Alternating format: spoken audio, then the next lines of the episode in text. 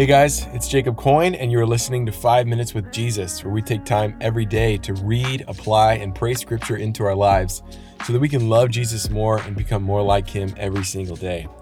Thank you guys so much for joining me today as we continue through the book of Acts. Today we're in Acts chapter 19, starting in verse 1, but I want to start this off with a word of prayer. Let's pray. Heavenly Father, thank you so much for this day that you've given us. Lord, I love you. I praise you and I thank you for the word of God. The word of God changes everything. Lord, it's living and active. It's it's able to shape us and mold us into your image, Lord. We just say that today we are the clay and you are the potter. Have your way in us today, Lord, as we read your word. That your will be done in our lives. In Jesus' name. And everyone said, Amen. All right, let's get into it. Acts 19, starting in verse 1. While Apollos was in Corinth, Paul traveled through the interior regions while he reached Ephesus on the coast, where he found several believers. Did you receive the Holy Spirit when you believed? He asked them. No, they replied. We haven't even heard there is a Holy Spirit. Then what baptism did you experience? He asked. And they replied, The baptism of John. Paul said, John's baptism called for repentance from sin, but John himself told these told the people to believe in the one who would come later, meaning Jesus. As soon as they heard this, they were baptized in the name of the Lord Jesus. Then, when Paul laid his hands on them, the Holy Spirit came on them, and they spoke in other tongues and prophesied. There were about 12 men in all. We'll stop there today because I think this is a very important passage of scripture here in the book of Acts. Paul asked them if they were baptized, and they said, Yeah, we've been baptized in water. And Paul's like, Well, that's great, but what about the baptism in the Holy Spirit? Have you received that? And then they all were baptized in the Holy Spirit, every single one of them. Now, what I get out of that is the necessity to receive the baptism in the Holy Spirit. There are two different baptisms. There's the baptism of repentance, that, which is the baptism of, in water, and then the baptism in the Holy Spirit, to be completely immersed in the Holy Spirit, the Spirit of the living God, the Ruach, the breath of God. How important is it for us to receive the Holy Spirit? It's everything. We must have the Holy Spirit. I've said it previously on, on different episodes uh, the need for the Holy Spirit. This is the theme in the book of Acts. They wouldn't be able to do any of this type of ministry, uh, healing the sick, casting out demons, raising the dead, being bold enough to follow Christ even uh, unto persecution without the Holy Spirit.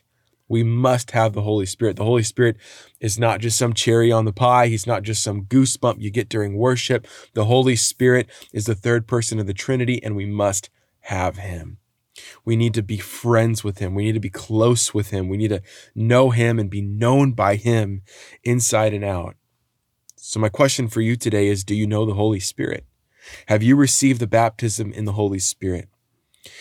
Are you full of him? Has he consumed every part of you, everything?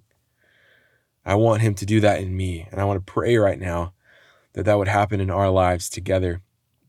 The Holy Spirit wants to fill hearts. He wants to fill us to make us more like Jesus. So let's pray. Heavenly Father, we just ask you for the Holy Spirit. We ask you in the name of your Son, Jesus. We thank you. The Bible says we are a temple of the Holy Spirit. We've been cleansed by the blood of Jesus Christ. You removed all of our sins from us. Now we are a temple that's made ready for the Holy Spirit to live in and live through. Holy Spirit, come. We need you. We want you. Fall on us, God. Fall on us from our head to our feet. Empower us, God. We want to be able to prophesy in the name of Jesus through the power of the Holy Spirit. We want to speak in tongues. We want the gifts of the Holy Spirit in our own lives, Lord. We're hungry for you. We're thirsty for your presence, God. Would you fill us today so that we can receive you? You are the prize, Lord. We just want you. In Jesus' name. And everyone said, Amen. Amen. Oh, I love the Holy Spirit. Thank you guys so much for joining me today. We're going to continue in Acts chapter 19 tomorrow. I hope you guys have an amazing day.